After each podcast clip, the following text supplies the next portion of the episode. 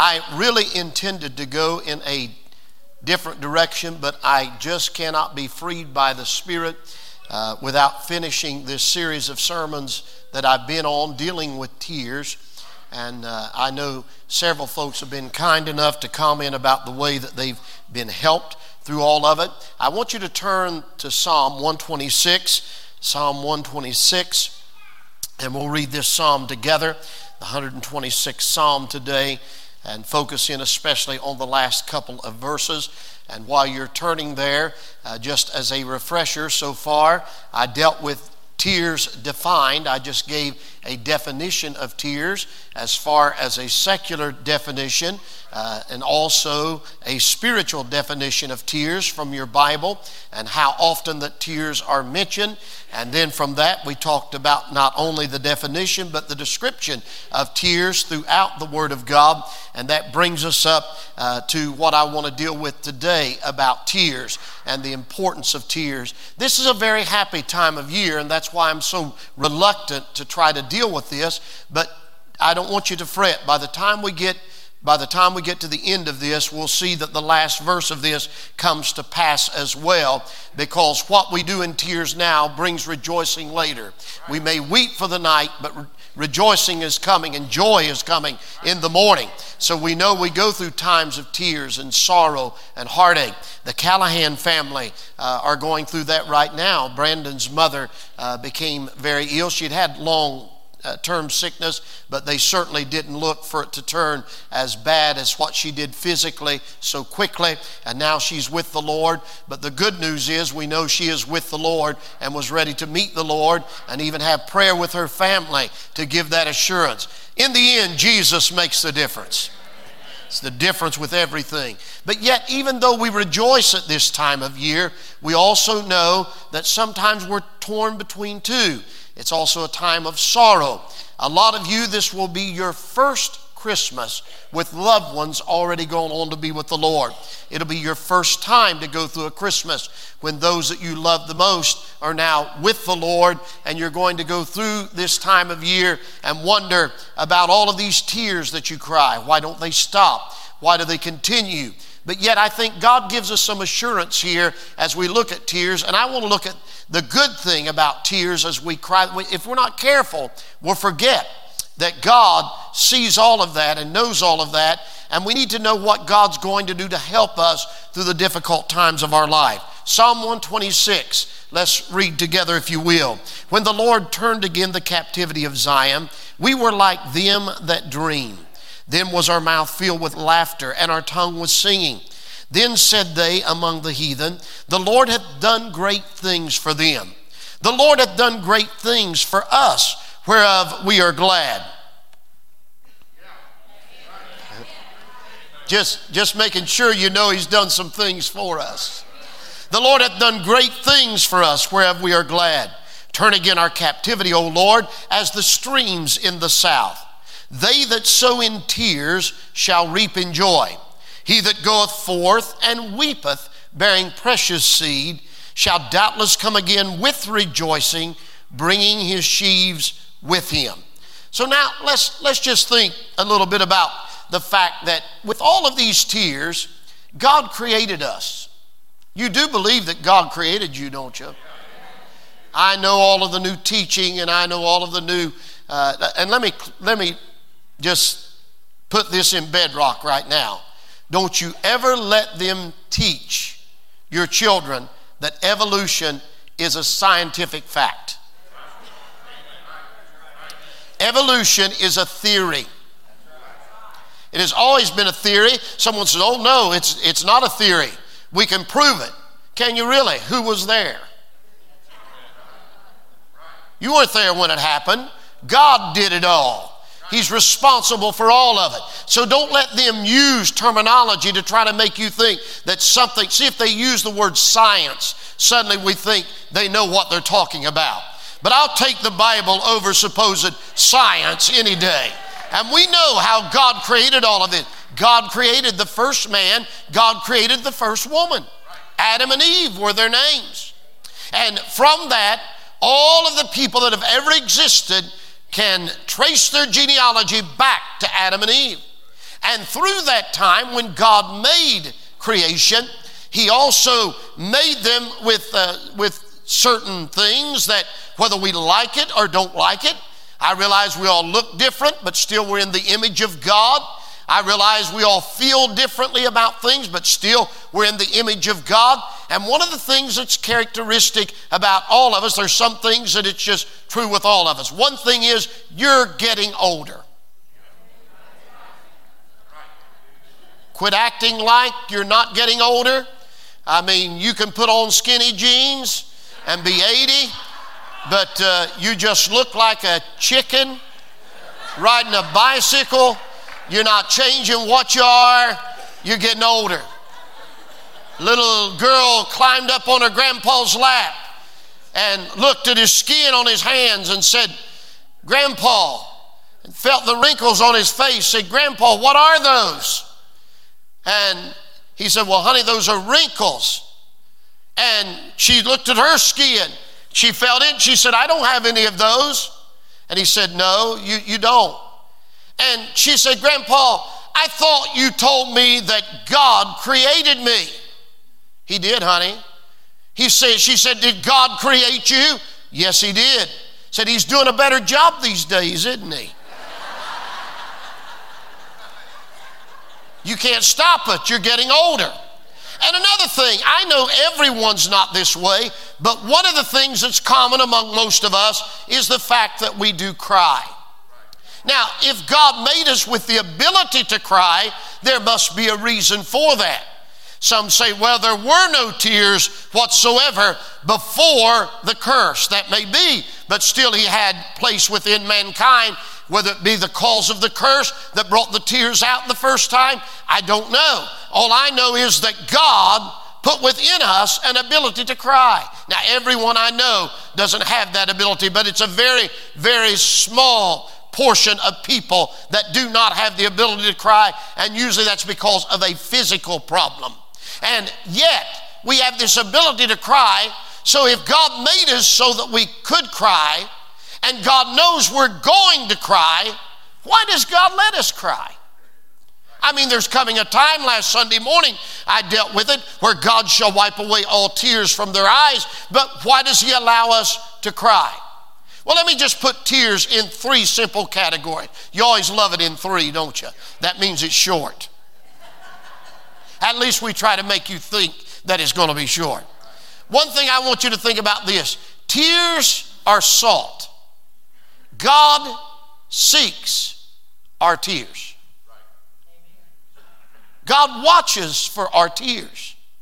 They that sow in tears shall reap in joy. He that goeth forth and weepeth, not only going forth and not only bearing precious seed, not only coming again and rejoicing, but he that goeth forth and weepeth. So God says, Your tears are useful. One thing that that says to an unsaved world is even though that we know that we go forth and we weep, the weeping shows us that tears have a burden attached to it.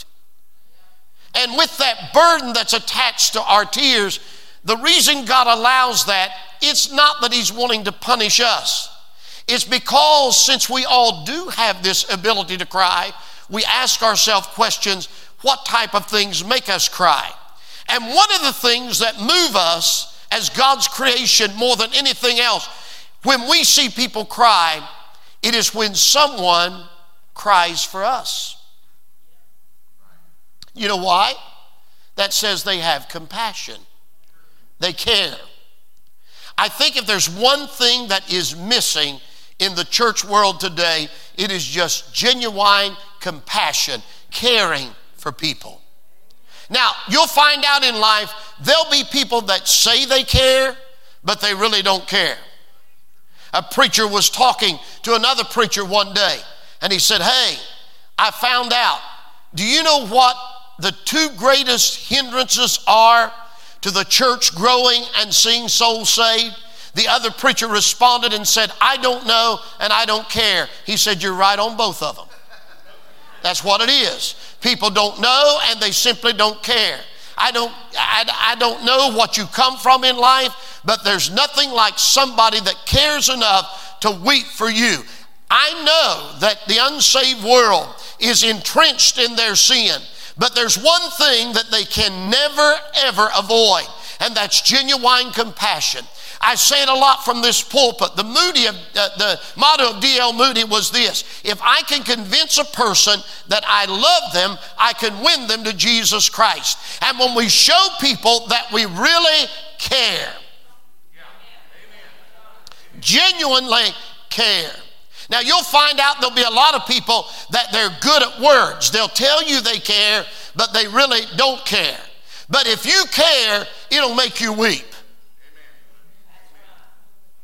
I have always been moved by people in the medical field.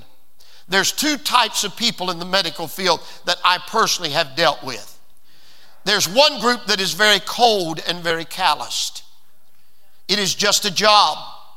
They become burnt out. I'm not being judgmental. It happens to preachers too. They just, it's just a job. They put their time in. I watch them walk into rooms and hear them say to families that they've got a diagnosis that is a terminal diagnosis unless God intervenes with a miracle. And they just say it so flippant and so calloused as though just get ready, you're going to die. I got to go see the next patient.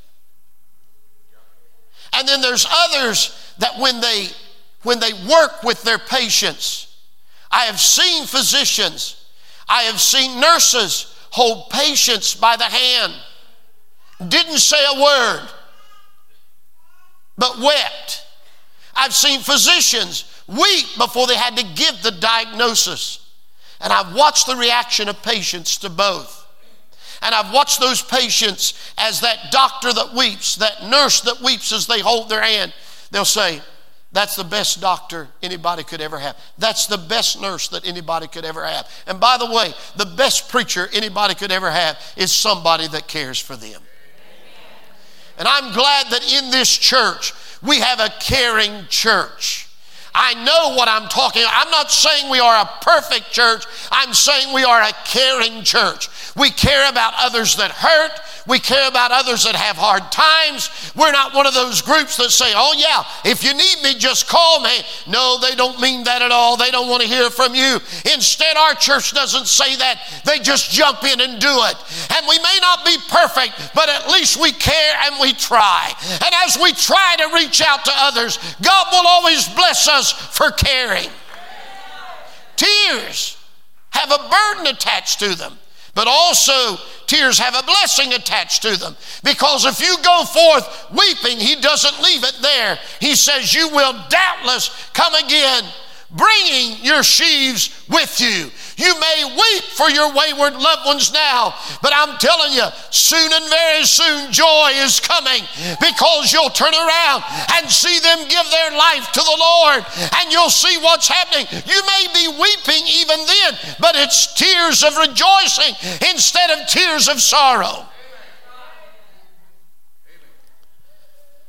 I, I hope Christy don't mind me sharing this. When uh, her mother in law was very sick, and they were needing to, uh, to do a, a procedure and trying to work things out to see what they could do to help her.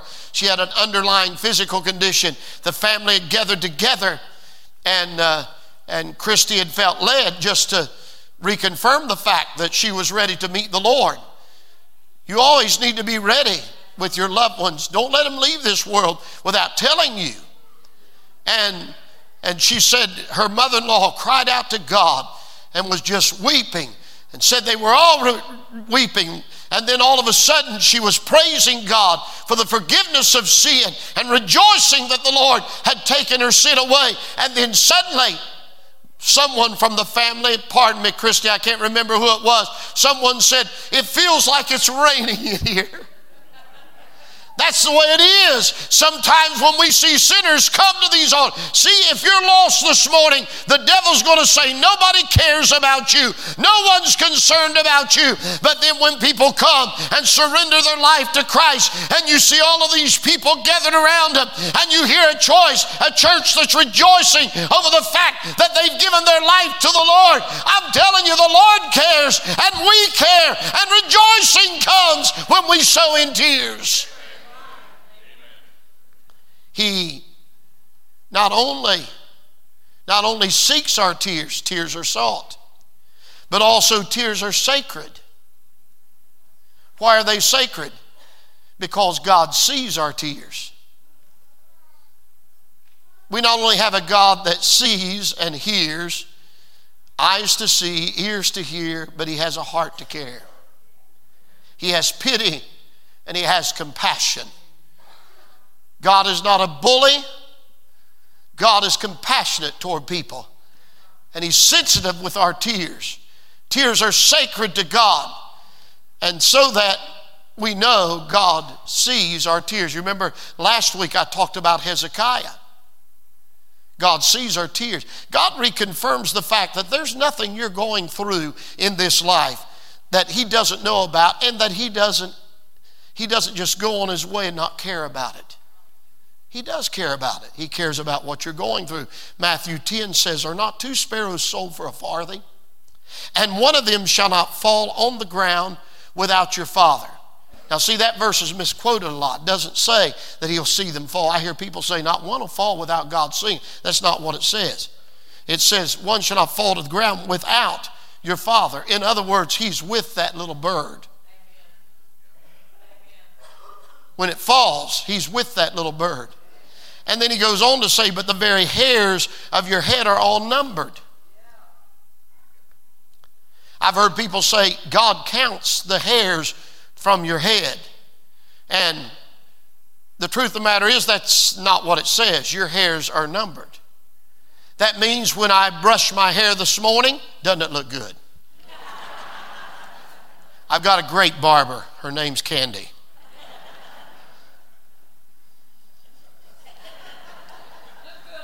Thank you. But when I brush my hair and a hair falls out, God doesn't look at that hair and say, oh, that's a hair. God looks at that hair and says, that's 1,392. He knows every hair. Do you have every hair on your head numbered? God does. He knows every hair on your head. And He even knows the ones that used to be there, that's not there any longer. God has the very hairs on our head numbered. He said, Fear ye not, therefore. Ye are more value than many sparrows. He's saying if God knows the numbers of the hairs on your head, and if God is with every sparrow that falls to the ground, why do you think that God is not with you when you're going through something? He is with you, and He does care about you. So, God, God not only seeks our tears, but God sees our tears. So tears are salt, tears are sacred. One other thing tears are stored. God saves our tears. Now, this is a custom that we're not used to. Last week, if you remember, I had you read that passage of Scripture from uh, Psalm 56 8 with me. Thou tellest my wanderings, put thou my tears into thy bottle. Are they not in thy book? This is a custom that we're not, we're not fully aware of. We don't, we don't have the custom of tear bottles. I have tear bottles down in our ministry office. I have a tear bottle from the Wailing Wall. When you visit Jerusalem, a lot of the Orthodox Jews, when they go to the Wailing Wall, that Western Wall, that's the only wall that's remaining of the old temple and they go there and they're wailing because they want to see the temple rebuilt. They, they're not able to offer sacrifice. So they're praying to God on their Sabbath day. And long before you ever, if you, if you go through Zion's gate and cross over the archway into that area where the old western wall is, the Wailing Wall as it is called, when you go to that particular area, long, if it's the Sabbath day, long before you get there, it's not uncommon that you'll hear them weeping before you ever get to that wall. Because to those Orthodox Jews, they haven't recognized Jesus as the Messiah. And their means of forgiveness is the temple to be rebuilt and sanctified and sacrifices offered again. We know that he was the eternal sacrifice, but their mind is still blinded to all of that. So they're looking for the only hope of their full assurance of their salvation is to be able to offer sacrifice again. So they're wailing for that to be built once again. And when you're, when you're in a position like that, I understand that uh, on a small scale because we deal with a lot of churches that go through times that it's difficult for them where maybe the church burns down, or I've dealt with churches that's gone through hurricanes and tornadoes and other disasters. And suddenly one day, could you imagine if this building was just gone? We don't worship this building, but we thank God for this building. And for those of you that have had that terrible decision of having to leave one church and go to another church, you'll know one of the hardest things that you had to do was to get beyond the detachment of all the things that you saw happen in that other church because you may have been married there. Your babies could have been dedicated to the Lord there. Family members could have been saved there. And you know you're in the will of God by leaving, but yet your heart is broken because of the attachment that is there. That building has an attachment. Well, that's the way these Jews are.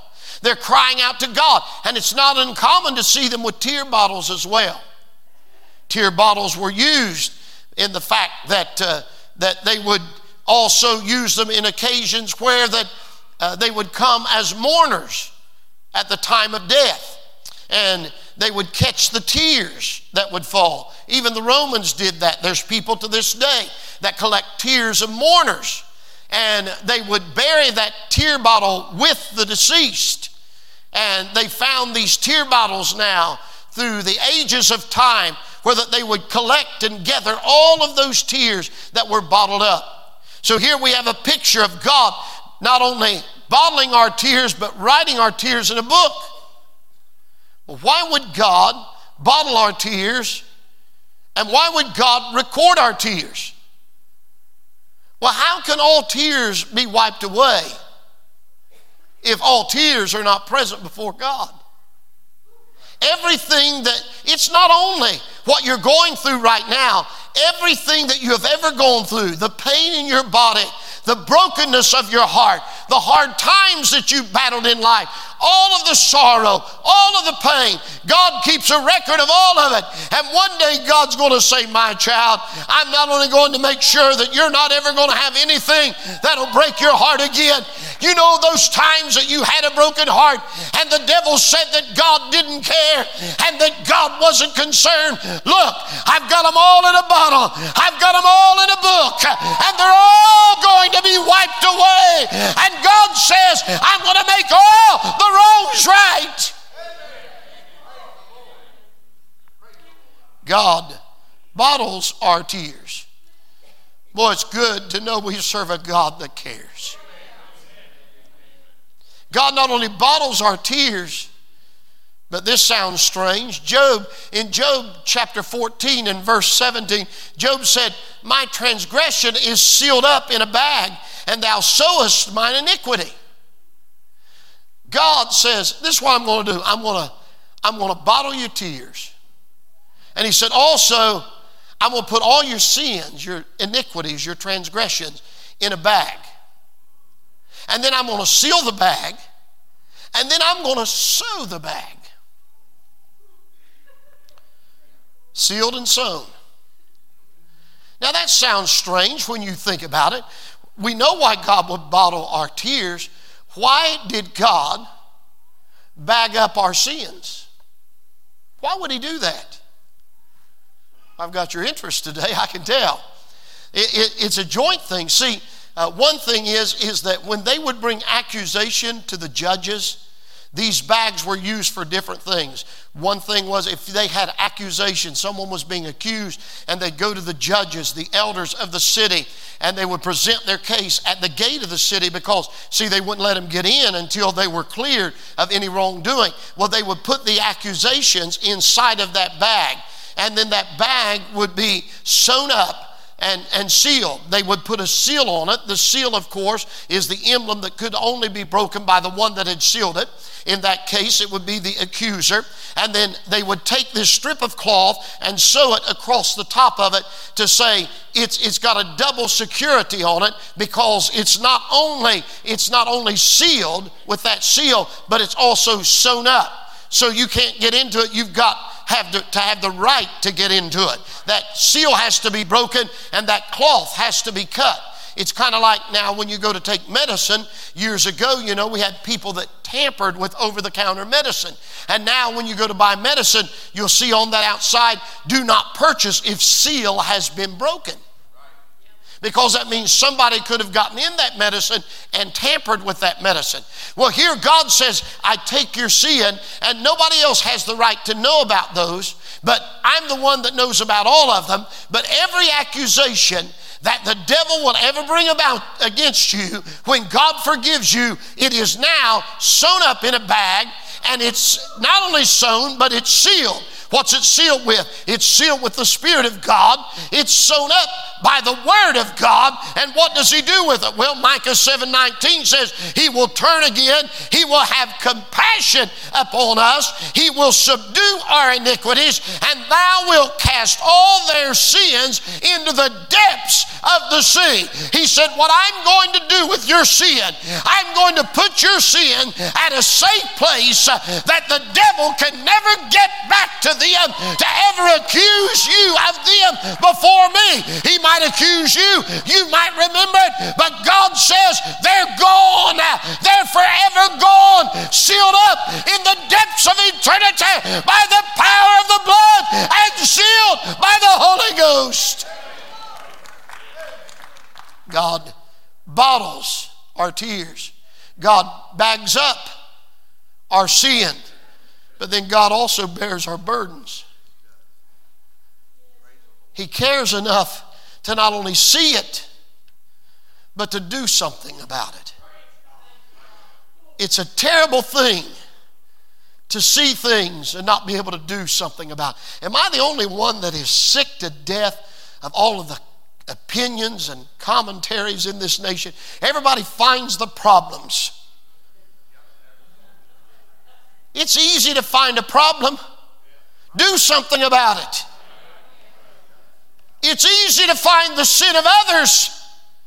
But if we just tell them, hey, you're guilty of this and you're without hope, that doesn't do them any good. It doesn't do you any good. You know you're a sinner. You know the things that you wish you wouldn't do, that you keep doing. You know the weakness that you have. You know the way you failed God, but you need somebody that can do something about it. God not only sees it, but He can do something about it. When we cast our cares on Him, He is able to help us with all of our burdens because He cares for you. We will have volunteers in Thursday at Outreach, and we're, we're sending out a Christmas booklet, and this year I wrote a special sermon, Christmas sermon, that will be going out. Uh, Lord willing, I have no plans of preaching the sermon. I just felt like I needed to put it in print and send it out. And uh, it'll be going out, uh, Lord willing, on Thursday. And in that, though, there was one illustration that I used that I think is really appropriate to what I'm talking about here. A uh, a grandfather passed by a playpen with his little grandson inside of it. His grandson was crying. He reached up his hands and he says, Papa, out, out, out.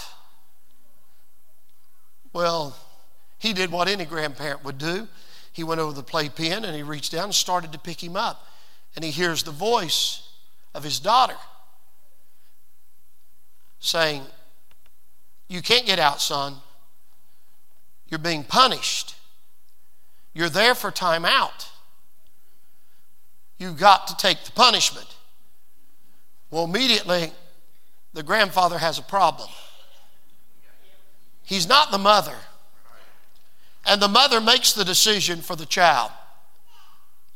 But yet, he's got such love as a grandpa that he wants to get the child out. So he's got the dilemma love versus law. The law has been set. You're in there for a certain period of time and you can't get out. That's the law. The mother spoke it, she has the authority. That's the law. But his love wants to go beyond the law and get the child out anyway, but then it would make the law of none effect. What does he do? He thinks for a few moments. It's disrespectful to my daughter's authority to go ahead and get him out. But my heart will not allow me to leave the room and not do something. So the grandpa did the strangest thing. He went over to the playpen, grabbed his right leg and pulled it up, put it in the pen, grabbed his left leg and pulled it up, put it in the pen, and laid down in the playpen beside of the grandson. And they laid there and played together until timeout was over. You know what he did? He went to where the child was. Do you know what Christmas is all about? The law said, The day thou sinnest, thou shalt surely die. And we're all under the curse of the law. But God's love is against the law in the fact that it wasn't the will of Father that any should perish, but that all should come to repentance. God could have went on his way and said to humanity, you're lost forever. But the creation that he made while we were saying, Lord, get us out of this sin, get us out of this sorrow, get us out of this pit. Instead, Jesus looked down and he crawled over the embattlements of heaven and came to where we are. He dwelt among us. The Word Word became flesh and dwelt among us, and He died for our sins. He became us so that we can become Him. He didn't come to leave you where you are. So you can't come to me today and say, Well, I want to be saved, but I can't. You're absolutely right. And you never could. Nobody can. We are locked up. We are bound by our sin and our transgressions. But we have a God that cares so much that he gave his only begotten son and a virgin conceived and brought forth a son and they even said you name him jesus for he shall save his people from their sin christ came to where we are that we can go to where he is So the decision is yours today. What will you do with Jesus?